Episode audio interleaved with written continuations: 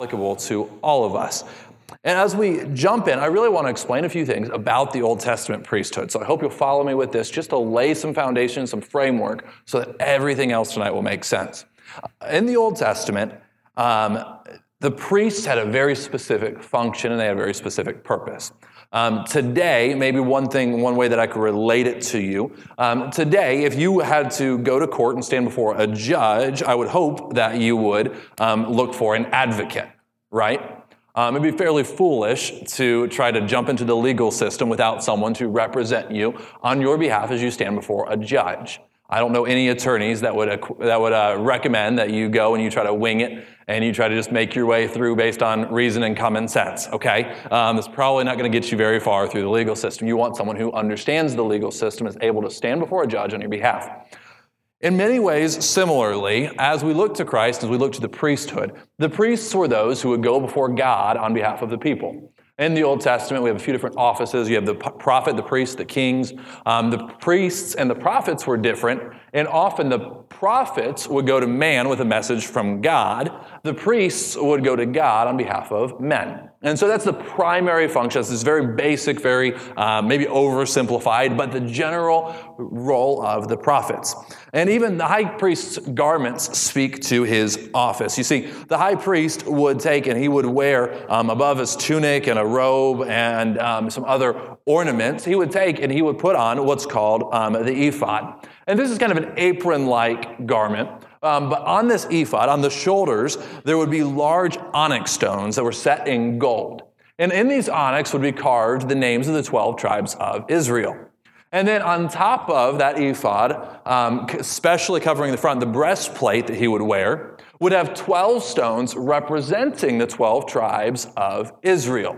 Now, the significance here is that he would be going in before God to offer sacrifices on behalf of the nation, and he would bear the weight on his shoulders of the people of Israel, and he would bear over his heart on the breastplate the names of the tribes of Israel, representing the peoples of Israel. And so as he would go into the Holy of Holies and offer this sacrifice and sprinkle the blood of the sacrifice on the mercy seat on the Day of Atonement, he would be wearing this garment. Additionally, he'd have a headpiece that would have a gold plaque across it that says, "Holy to the Lord." Holy to the Lord. A reminder of the office, a reminder of the seriousness of the responsibilities of the high priest. And so, as the high priest would go in here, understand this. The high priest was not a fulfillment of the law. The high priest was what we could call shadow, whereas Jesus is substance. Shadow and substance. How many of you guys you've ever done a shadow puppet show? Or something you've played with, some kind of, you had a flashlight or some kind of light source, right? And you put your hand on the other side and you make, a dog or, a bird or whatever. Those are literally dog, bird, rabbit. That's the three I can do, okay? All right? I lied. Bird and rabbit. That's all I got. All right? But what happens when you do that? Can you touch the shadow that you're creating? Are you able to interact with that? No, there's nothing actually there, right? The detail is lost. It's not something that actually is in the flesh. It's not something that actually is there in substance. But what is it indicating? It's indicating that there is something else that's very real, isn't it? If we were to do that tonight, right, and you saw a shadow on the wall, you would assume that there's something creating that shadow, right? There's something that shadow is pointing towards. One of the ways that we can look at the Old Testament is we can look at it as shadow to Jesus and to the New Testament's substance. And so here as we look at the priesthood is a good thing. The priesthood is a valuable thing. The Old Testament priesthood was a good thing. The Old Testament law, a good thing. But they're not the thing. Instead, Jesus is the thing. The Old Testament law, the Old Covenant, points us and directs us to him. And so that brings us here to the book of Hebrews. And we're going to try to move quickly tonight. We have a lot of things to cover, and I want to get us out on time and a normal time. And so we want to get right in here to Hebrews chapter number 5. And as we dig in today, I'm going to show you three ways that Jesus is a better high priest. Three ways that Jesus is a better high priest. Number one, before we get too far, I'll just introduce it this way, and I'll kind of explain it as we go. But the first way is his priesthood is without equal. His priesthood is without equal. And in fact, we're actually going to look at three things that Jesus' priesthood does not have. And the first of those, there's no one that's able to rival the priesthood of Christ. And understand why this is important to us. Because Jesus' priesthood is without equal, he can succeed where others have failed. He can succeed where others have fallen short.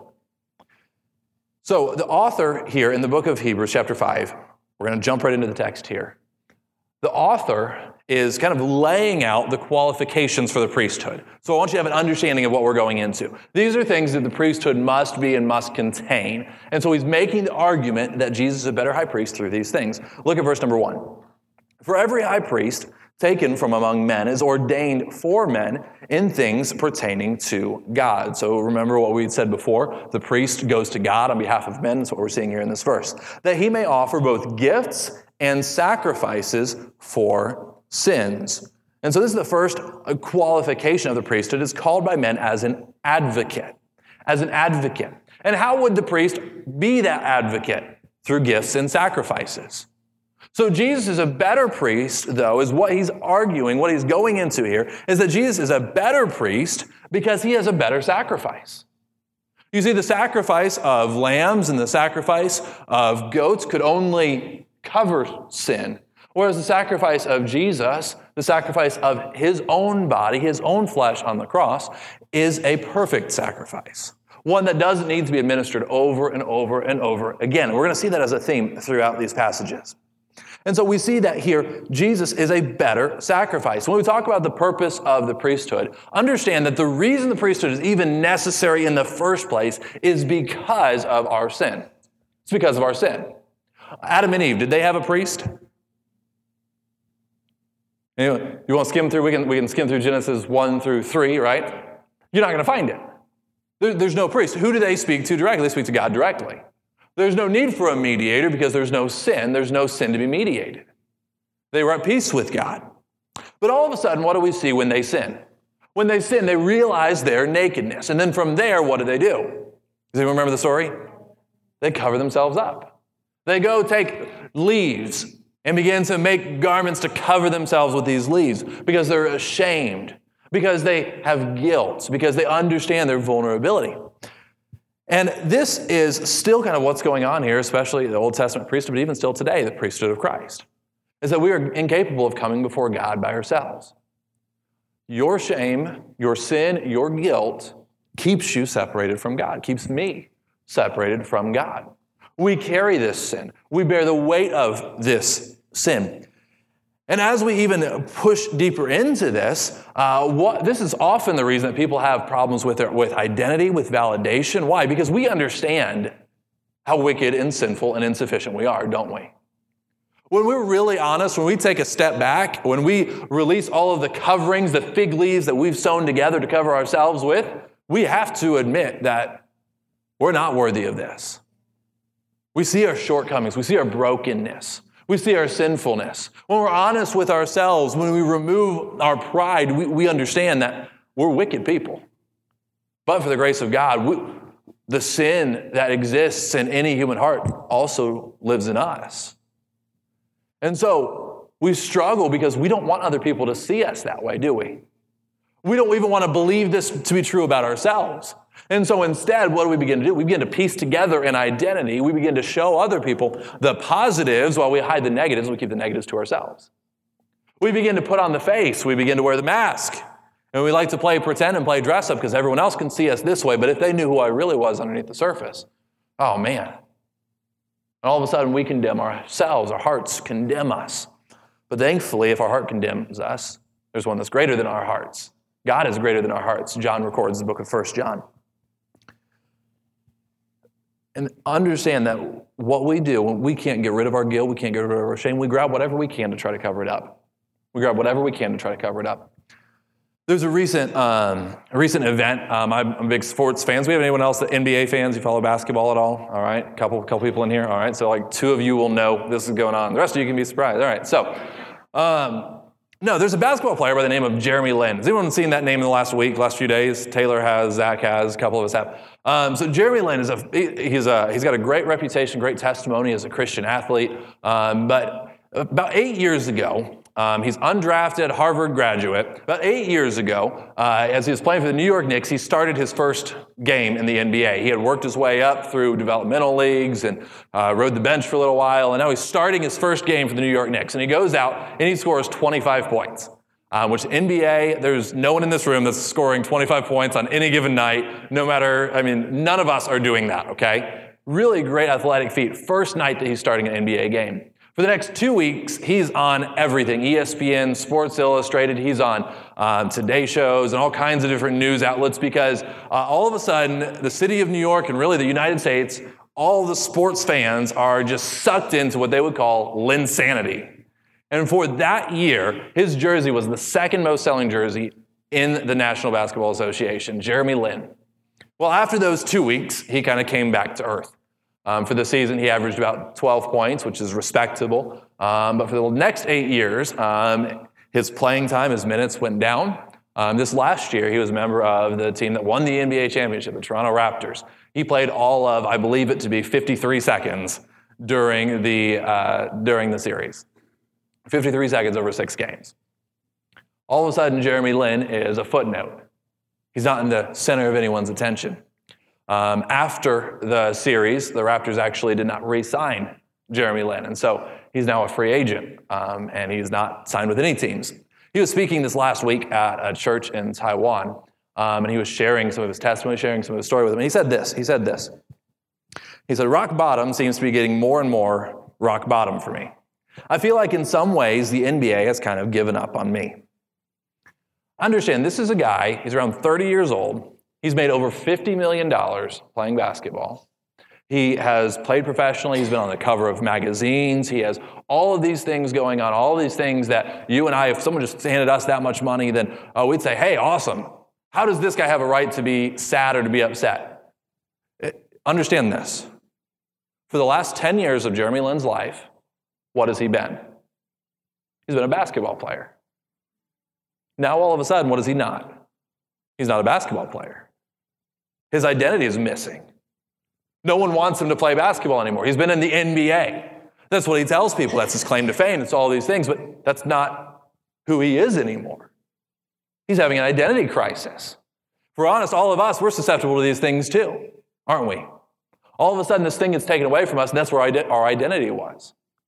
Whether it be a spouse and a marriage falls apart or a spouse passes away, a child that we lose, a job that goes away or that isn't what it used to be. All of a sudden, our lives change. We have these crises in this moment because the thing that we saw ourselves as is no longer true. It's no longer whole. And we find ourselves at this intersection between what we want to be true and what can't be true anymore. And those are the kind of things that go on when we are trying to merely cover our guilt, our sin, and our shame. We're trying to gloss over them with some form of identity, with this is who I want to be.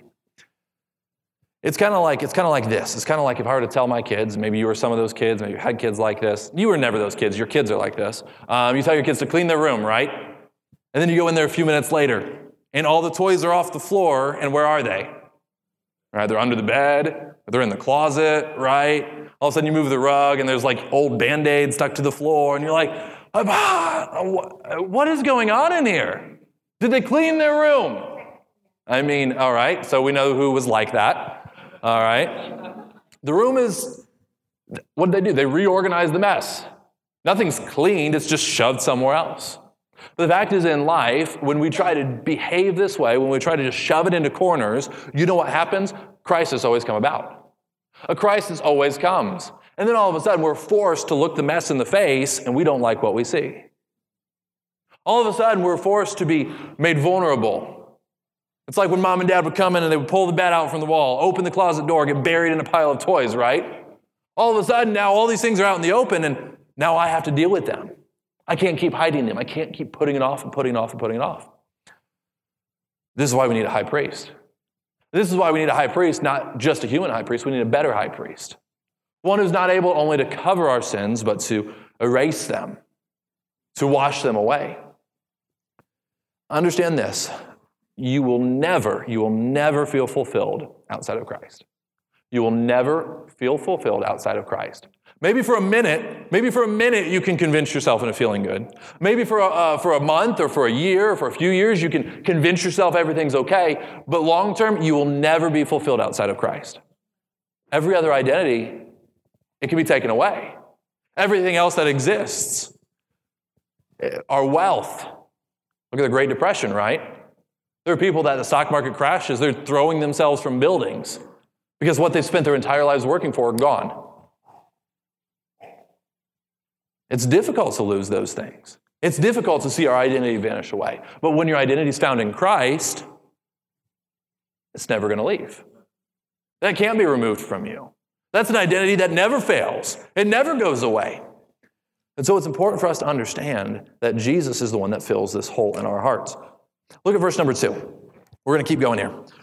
Who can have compassion on the ignorant and on them that are out of the way, for that he himself also is compassed with infirmity. And by reason hereof, he ought, as for the people, so also for himself, to offer for sins. Does anyone see a problem here in verse number 3? Let's read this one more time, all right? By reason hereof, he ought, as for the people, so also for himself, to offer for sins. Does anyone see a problem with what's going on here?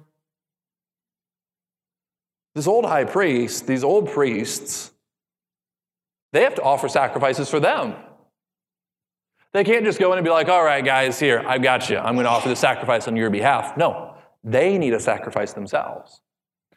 The second necessity or qualification of the priesthood is this. It's compassion. You look at verse number 2, and it says that they have compassion on the ignorant, out of the way.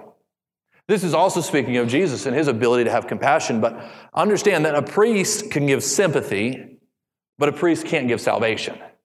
A priest can give sympathy, but they can't give salvation. They can say, hey, you know what? I feel the way that you feel. If you were to come talk to me, and I'm not a priest in this sense of the word, but if you were to come talk to me, then I could say, wow, that's a hard situation you're going through, and I could sympathize with you. Maybe I've even walked through something similar.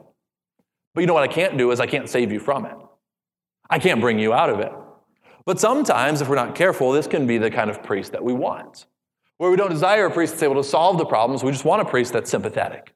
We don't want to go to a solution. We don't want to go to God's word for the solution. We just want someone to nod and say, oh, that really stinks. And there's a place for sympathy. This reminds me of a skit that I saw. I thought it was really clever. And there's a woman that it starts with a very close, tight shot of a woman's face, and you can tell she's just visibly frustrated and working through some things. And she says, "These headaches just won't go away. I can't think clearly. It's ruining my wardrobe. My sweaters are all snagging. I don't know what to do." And she turns her head. She has about a 4-inch nail sticking out of her forehead.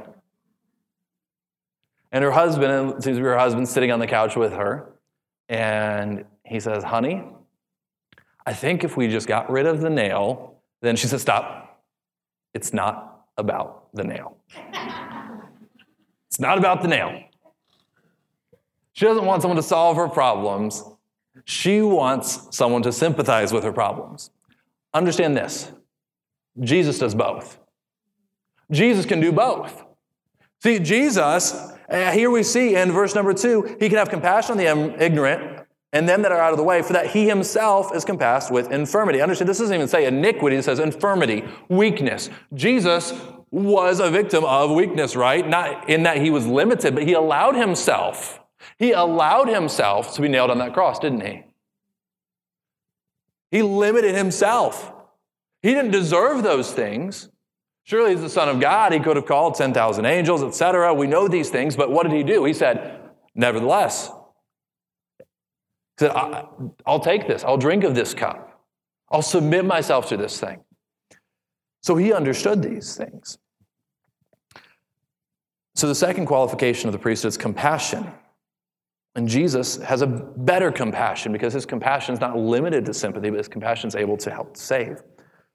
Look at verse number 4. We need to pick up our pace a little bit. Verse 4, "No man takes this honor unto himself. He is called of God, as was Aaron. So also Christ glorified not himself to be made a high priest, but he that said to him, Thou art my son, today have I begotten thee. The third qualification for the priesthood listed here is that not self-serving. They don't appoint themselves to this office, but they're called. They're called to this office. The office of a priest was a called office.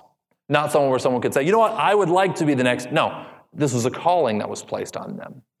But what does it say about Jesus? Christ glorified not himself, verse 5, to be made a high priest. He that said to him, Thou art my son, today have I begotten thee. He's not self-serving, but he's called. And in fact, he has a better calling. Which of the high priests did he look at and call son? Which of the high priests did he look at and say, Today have I begotten thee? No, Jesus has a better calling than these high priests. Then really what the author does, he summarizes these things here, starting in verse number 6. As he hath said also in another place, Thou art a priest forever after the order of Melchizedek. Remember this name, we're going to talk about this, all right? He's a high priest forever after the order of Melchizedek. I tried to name one of our sons Melchizedek, Cindy wouldn't let me. Who in the days of his flesh, it's a good name, all right? Who in the days of his flesh, when he had offered up prayers and supplications with strong crying and tears unto him that was able to save him from death, was heard in that he feared. Verse 8, though he were a son, yet learned he obedience by the things which he suffered. Being made perfect, he became the author of eternal salvation unto all them that obey him, called of God a high priest after the order of Melchizedek. And so he's summarizing a lot of these things. There's a lot going on in these verses that for the sake of time, we're not going to camp out in. But really what we're going to do is we're going to catch Melchizedek. We'll call it on the other side. And you say, what are you talking about? Chapter number 7. So I know we're in chapter 5, and we're going to chapter number 7, okay? It's on purpose, I promise. I did not forget chapter 6. In fact, chapter 6, I love chapters, the end of chapter 5, end of chapter number 6. Hebrews is written, most people think that it was probably a sermon, either a written sermon, like a manuscript, or a sermon that was preached verbally. And one of the reasons that they think that is throughout the book of Hebrews, there are 5 times where the author is going in one direction and says, you know what, for just 1 second, and he stops and he gives us what are called the 5 warnings through Hebrews. That's a series in and of itself, okay? But he stops and he gives a warning about certain behaviors that he's seeing in this church. And so what he does is at the end of chapter 5, you can actually see it in verse 11 where he starts this, of whom we have many things, talking about Melchizedek, we have many things to say and hard to be uttered, seeing you're dull of hearing. Isn't that great? It's also very compassionate right here as well. He's not a priest, thankfully, the author here. So what is he saying? He's saying, hey, I wouldn't have to say all this if you had been paying attention the whole time. And then he launches in like a 15-verse soliloquy of why he wouldn't have to repeat himself if you'd been paying attention this whole time. So as someone who communicates and teaches, I appreciate this because his mind, it's almost like his mind wanders. It's inspired by God and it's there for a purpose. But it's almost like he's like, time out for 1 second, address this thing. All right, where were we? If you look at the last verse of chapter 6, he's like, oh yeah, Melchizedek, chapter 7.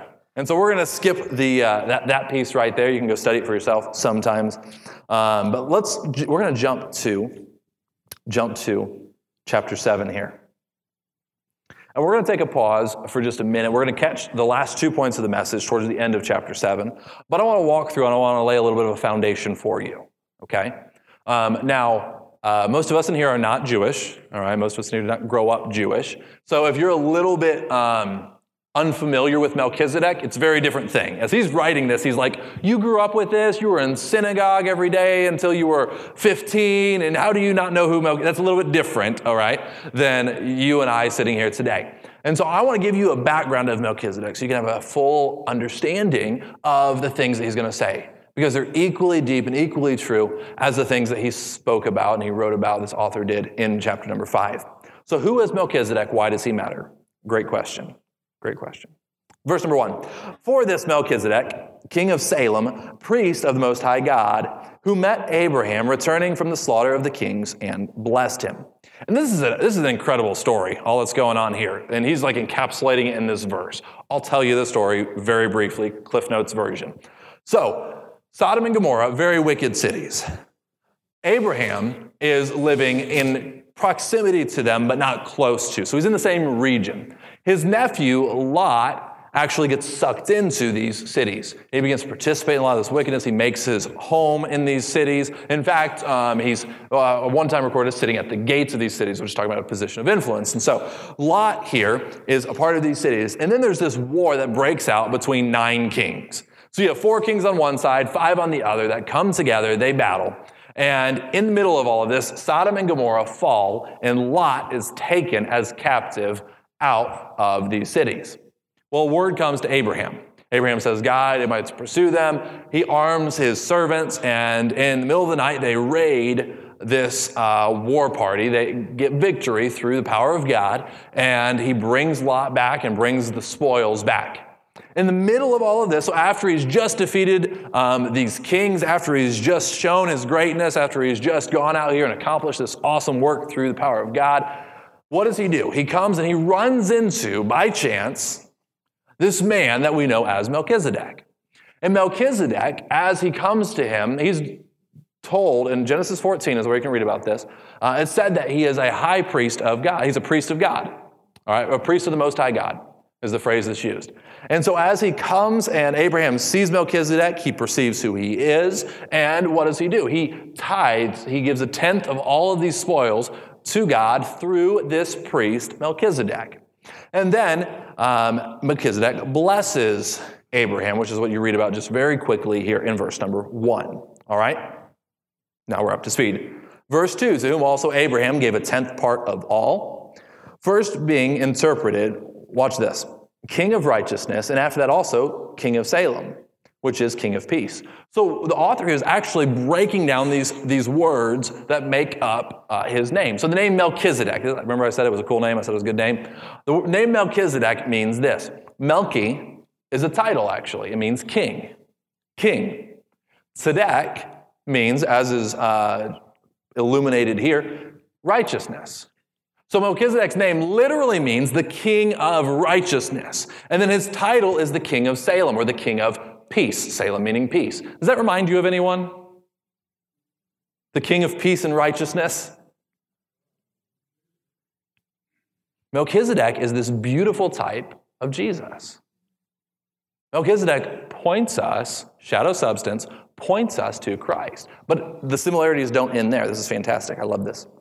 So he's the king of peace. He's the king of righteousness. He's a priest of the Most High God. What is this whole chapter about? Jesus is a better priest, right? So there's another correlation. Watch verse 3.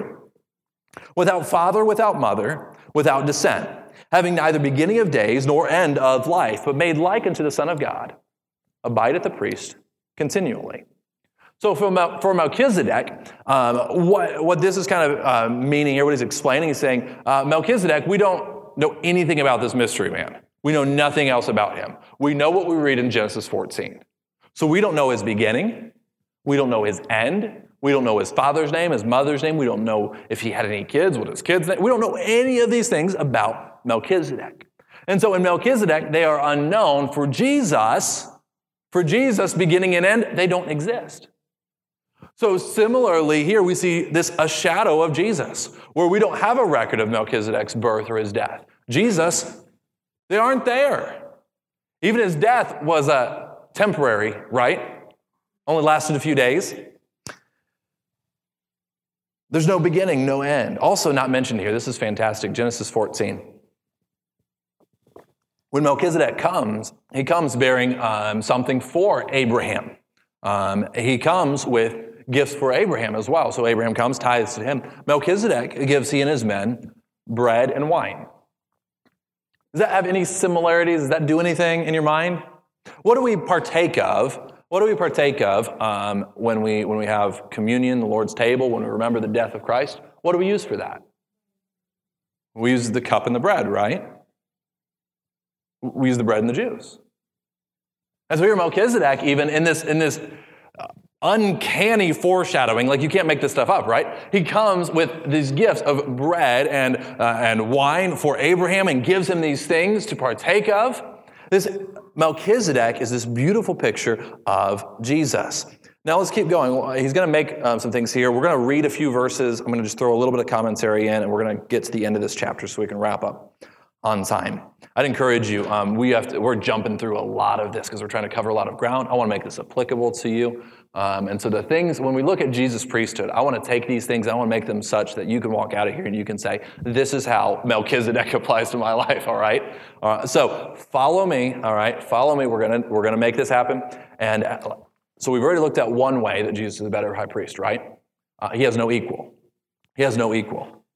The things in our lives that we try to build up, that we try to use to cover and go to God or to make us valuable on our behalf, Jesus supersedes all of these. They can't even touch him. Any good thing that you see is shadow Jesus' substance, okay? But continue here, verse number 4, as we try to lay this foundation of what he's speaking of.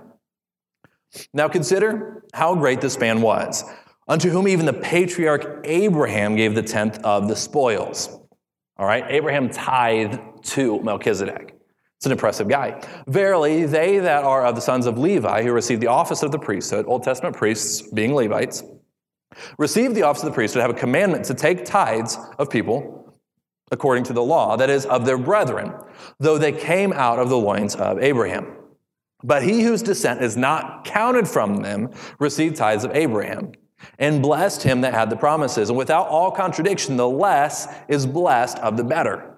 So summary here. Melchizedek is better than Abraham. He's superior to Abraham because two reasons. He took tithes of Abraham. He received tithes of him, and because he blessed Abraham. So his argument here is the one that does the blessing is better than the one, is superior to, is a greater man than the one who was blessed. And understand that if you're a Jew and you're hearing this, Father Abraham. Oh, Abraham's the man.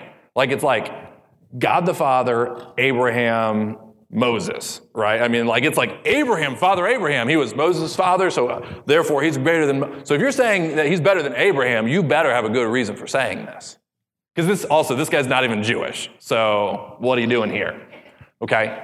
So understand that when the author is saying this, he's making a very strong statement. Verse 8, here men that die receive tithes. But there he receiveth them, of whom it's witness that he liveth. As I may so say, Levi also, who receiveth tithes, paid tithes in Abraham. For he was yet in the loins of his father when Melchizedek met him. So what is he saying? He's saying, Levi, the one who receives tithes under the law, wasn't even born yet. So in his father Abraham, he paid tithes too. Therefore, verse 11, perfection, if therefore perfection were by the Levitical priesthood, for under it the people received the law. What further need was there that another priest should rise after the order of Melchizedek and not be called after the order of Aaron? And this is a statement, you guys have heard that, you've heard that statement a few times now, right? After the order of Melchizedek, after the order of Melchizedek, after the order of Melchizedek. Is he just making this up? Like, where is this coming from? Is he just seeing what he wants to see? David wrote in the Psalms, and David said this as a prophecy. He said that, this exact statement, you've called him, eventually foreshadowing Christ, a priest forever after the order of Melchizedek. So here, what is this author doing? He's saying, hey, Melchizedek, this shadow, David prophesied would one day be substance. Here he is. And so he's taking it, he's connecting the law to David in the Psalms to now Christ, who has fulfilled these things. And so that's where this statement is. He says, so he's saying if David said that there was going to have to be a priest coming from a different order, then how could the Levitical order be perfect? How could the law be perfect if he said someone was going to come from a different priesthood that's outside the law? So David, in fact, the idea of the law being insufficient is not new. It's not unique to the New Testament. Even in the Old Testament, when you look at it, when you find these things, you see the Old Testament, the prophets knew that the law was never going to be enough. The authors of the Old Testament, the ones who were inspired by God, they understood the law was never going to be enough. It was never going to be sufficient to save. The Pharisees thought it would be. These others that took it and they ran with it, these ones that practiced what we could call legalism, they thought the law is going to bring us to redemption. The prophet said, no. Yeah, the law is good. Yeah, yes, the law has purpose, but the law one day, there's going to be one that comes and he's going to fulfill the law. This is this priest after the order of Melchizedek. Verse 12, for the priesthood being changed, there is made of necessity a change also of the law. For he of whom these things are spoken pertaineth to another tribe, of which no man gave attendance at the altar. What tribes were permitted at the altar? The Levites. That's why he keeps saying over and over again, Levi, Levitical, Levi. The tribe of Levi, the descendants of Levi, those were the ones who tended the altar. What tribe was Jesus from? He's the Lion of the tribe of Judah. So he can't be of the Levitical priesthood. He can't be of the Old Testament priesthood, because it's evident, verse 14, it's evident that our Lord sprang out of Judah, of which tribe Moses spake nothing concerning priesthood. Verse 15, it's yet far more evident that after the similitude of Melchizedek, there ariseth another priest. There's that once again, just reiterating this prophecy, who was made not after the law, a carnal commandment, but after the power of an endless life. Understand that the law of the flesh is not the law whereby Jesus comes, but after the power of an endless life. That's this priesthood.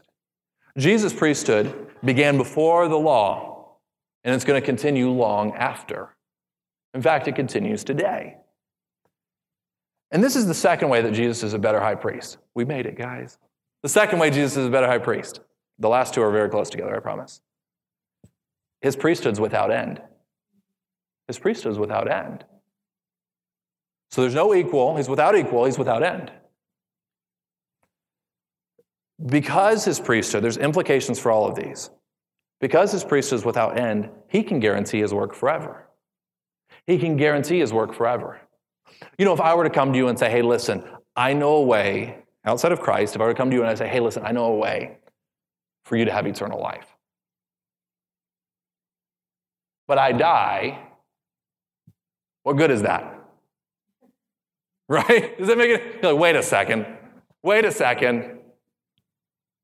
That's so close, right? But when Jesus says that he can give endless life, who is there to argue that? Because understand, he conquered death. He was dead. He's not. He's ascended. Watch this, verse 17. We're going to continue with this theme. For he testified, thou art a priest forever after the order of Melchizedek. And so he has this power of an endless life. A few years ago, I had the chance to go on this trip to the Middle East. I was in Lebanon for about a week. Not a long trip, but just really, really incredible trip. And so over there, we had a chance to spend about a half day in a town and a city called Byblos.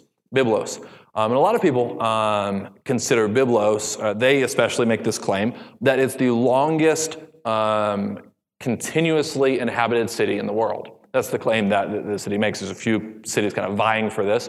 Byblos is home of the Phoenicians, if you're familiar with that term, even vaguely. The first place that we know of having a written language, the first place to have an organized navy. Really an impressive city, You don't find a lot of the buildings. Phoenicians were not known to be builders in the sense of large castles. Maybe the Egyptians, you think of pyramids, etc. The Phoenicians were a lot more seafaring, trading, exploring, intellectual.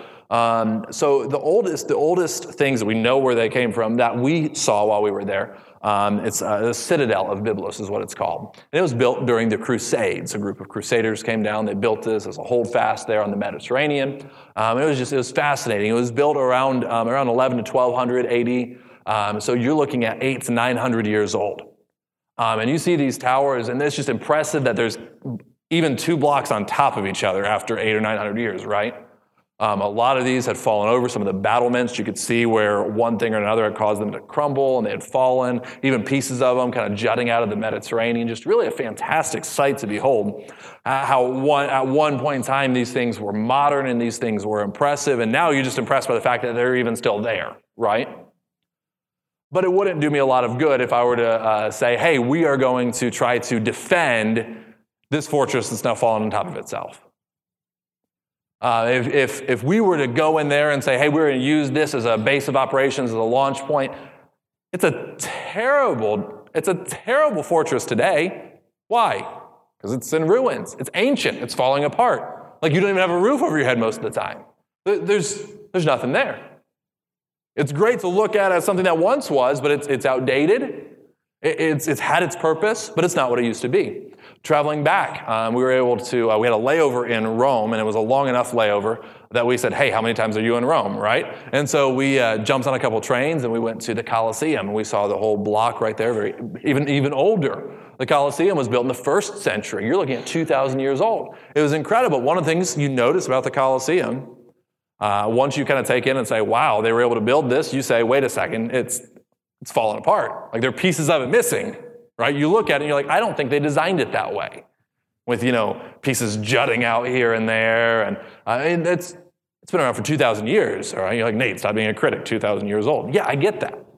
But if you were to say, hey, we're going to go watch this awesome game and we're going to go to the Coliseum, like, you wouldn't want to actually watch an event there except for maybe the historical significance, but like, not going to be comfortable. It's outdated. It's not modern. They don't do that kind of stuff there anymore. You can get tours that take like 40 minutes, and that's the extent of what people do in the Coliseum anymore.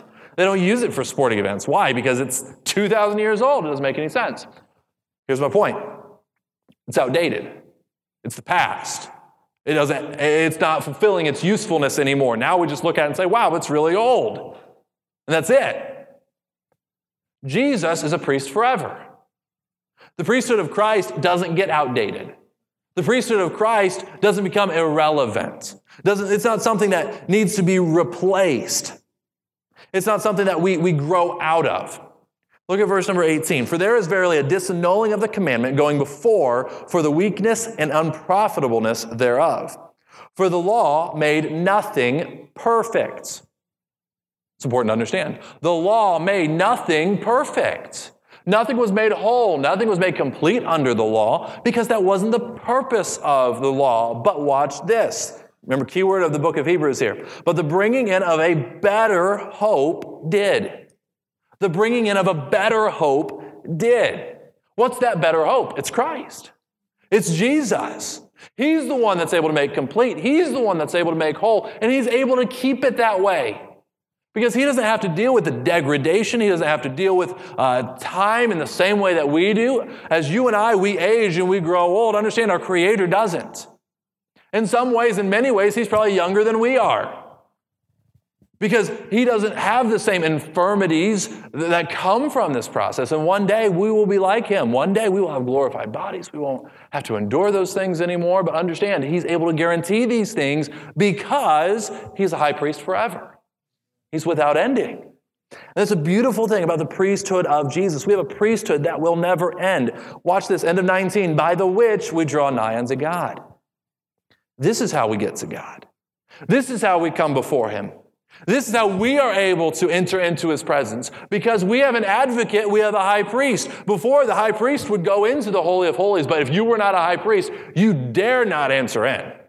You don't come anywhere close to that. In fact, if you are not a priest, you don't even go into the holy place. And if you're not the high priest, you don't go into the Holy of Holies. And even the high priest only goes into the Holy of Holies when it's time to go into the Holy of Holies.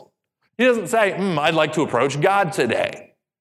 Throw on the ephod and throw on the breastplate and throw on... No, he doesn't do that. That's not how it works. But Jesus, the better high priest and the endless high priest, has made a way for us to get to God through him. And we're not restricted to the Old Testament law. We're not restricted to once a year. We're not restricted to any of those things. In fact, we're able to come boldly before the throne of grace, but it's only because of the work of our great high priest. He's substance where there was once shadow. Verse 20, inasmuch as not without an oath he was made priest, for those priests were made without an oath, with an oath by him, said unto him, the Lord swear, will not repent, thou art a priest forever after the order of Melchizedek. Verse 22, by so much was Jesus made a surety of a better testament. There's that word better again, a better testament. They truly were many priests, because they were not suffered to continue by reason of death. All right, hard to keep being the high priest when you're dead, okay? Makes sense if you think about it. Verse 24, this man, because he continueth forever, Jesus, has an unchangeable priesthood, a priesthood that doesn't wear away, doesn't change, doesn't get outdated. Notice that word too. It's not an unchanging priesthood, like that would be pretty cool and pretty impressive, right? What does it say? An unchangeable priesthood. What does that mean? It's unable to be changed, unable to be done away with, one that exists forever.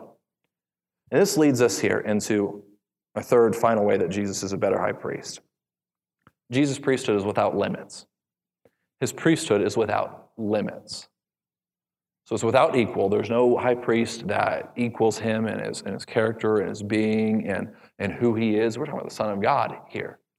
There's no priesthood that is able to say that it doesn't have an end. Jesus' priesthood is without ending. The second way, that's a better priesthood. Finally, Jesus' priesthood is without limits.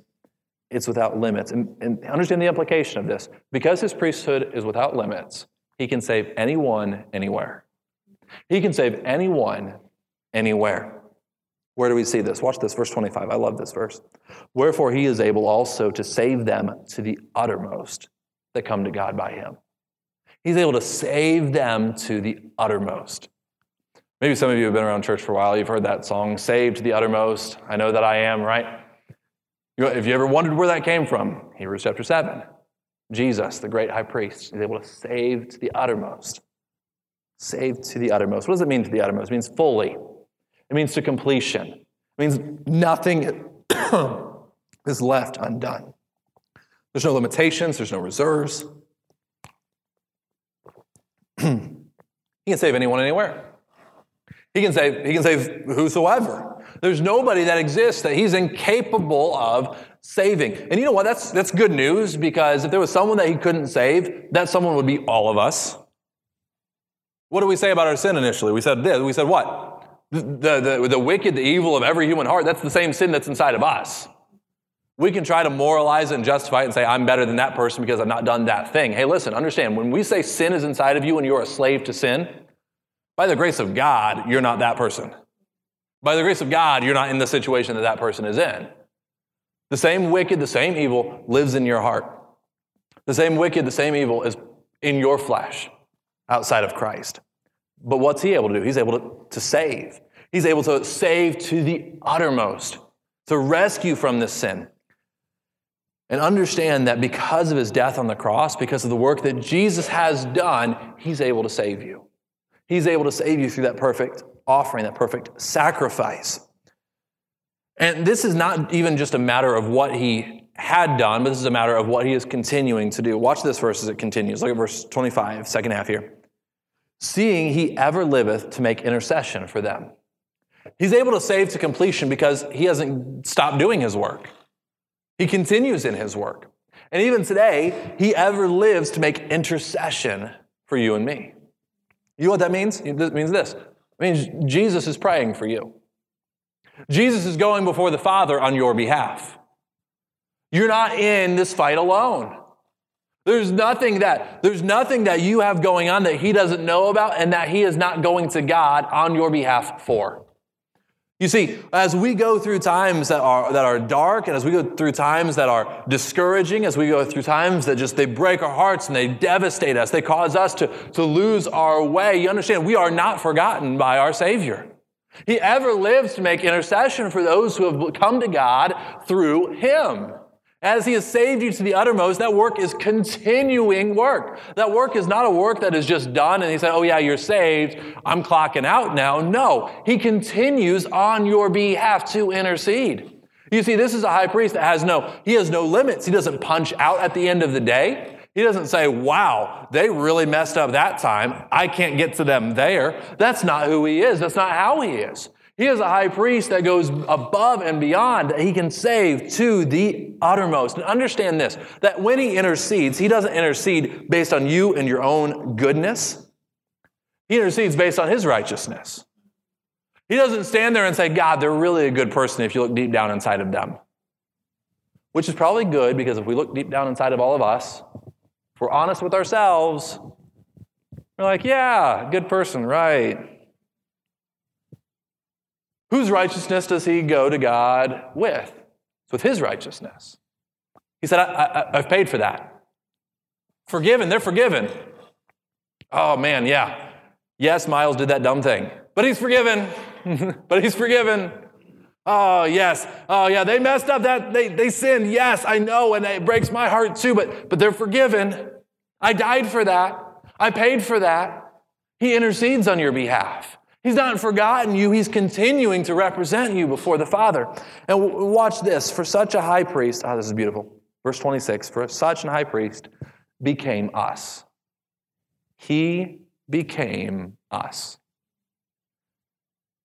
He wasn't like you initially. What did he became? He took on flesh. He became us, who is holy. That means he's without sin, he's without flaw, fault, need. He's harmless. It means innocent, without the ability to cause harm. He's undefiled. It means he's stainless, unsullied, free from sin, from blemishes, separate from sinners. This doesn't mean separate in that he is distancing himself from. This means that he's made of different stuff. He doesn't face temptation the way that we face temptation. Surely he was tempted, but he's without sin. As you and I were slaves to sin, he's defeated sin. He's conquered it. He's brought it into submission. He's made higher than the heavens.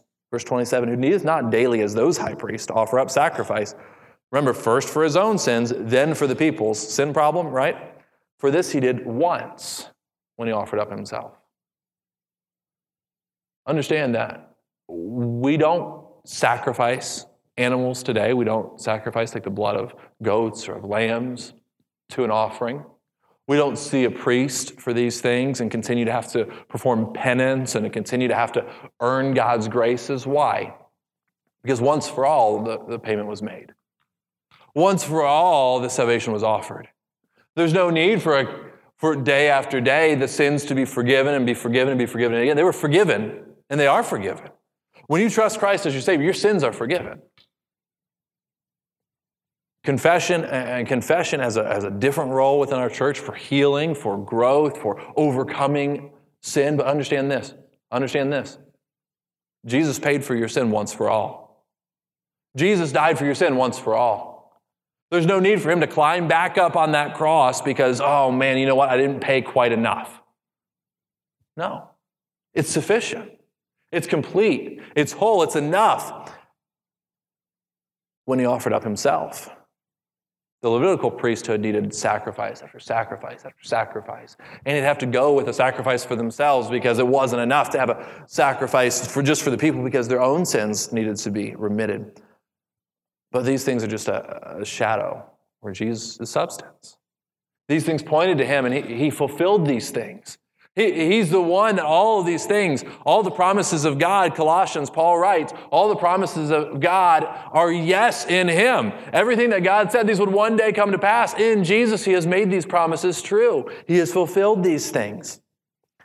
So if we wrap up tonight, we have a better high priest. We have a better high priest. How can we know this? Because he's without equal. He can succeed where others have failed.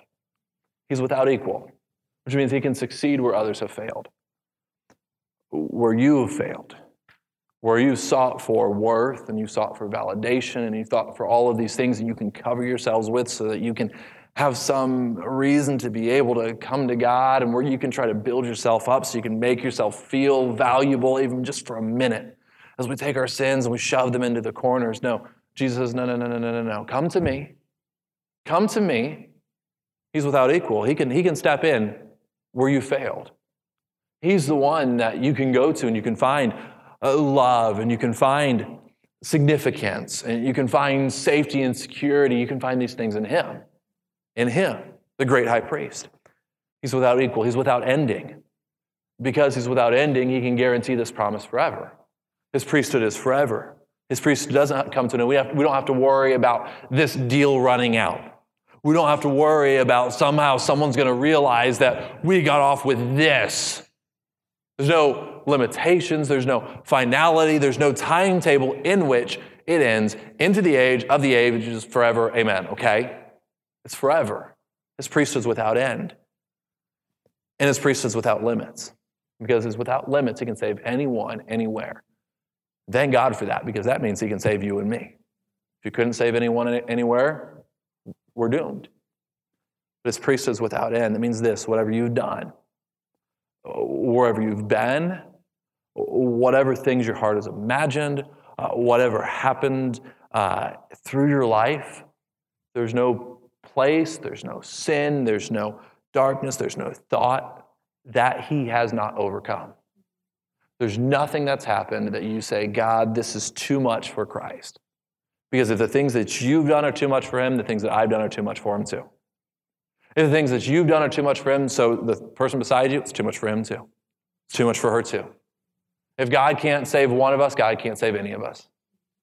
Understand, we have a great high priest because he's without equal, he's without ending, he's without limits. Let's pray tonight. Father, we thank you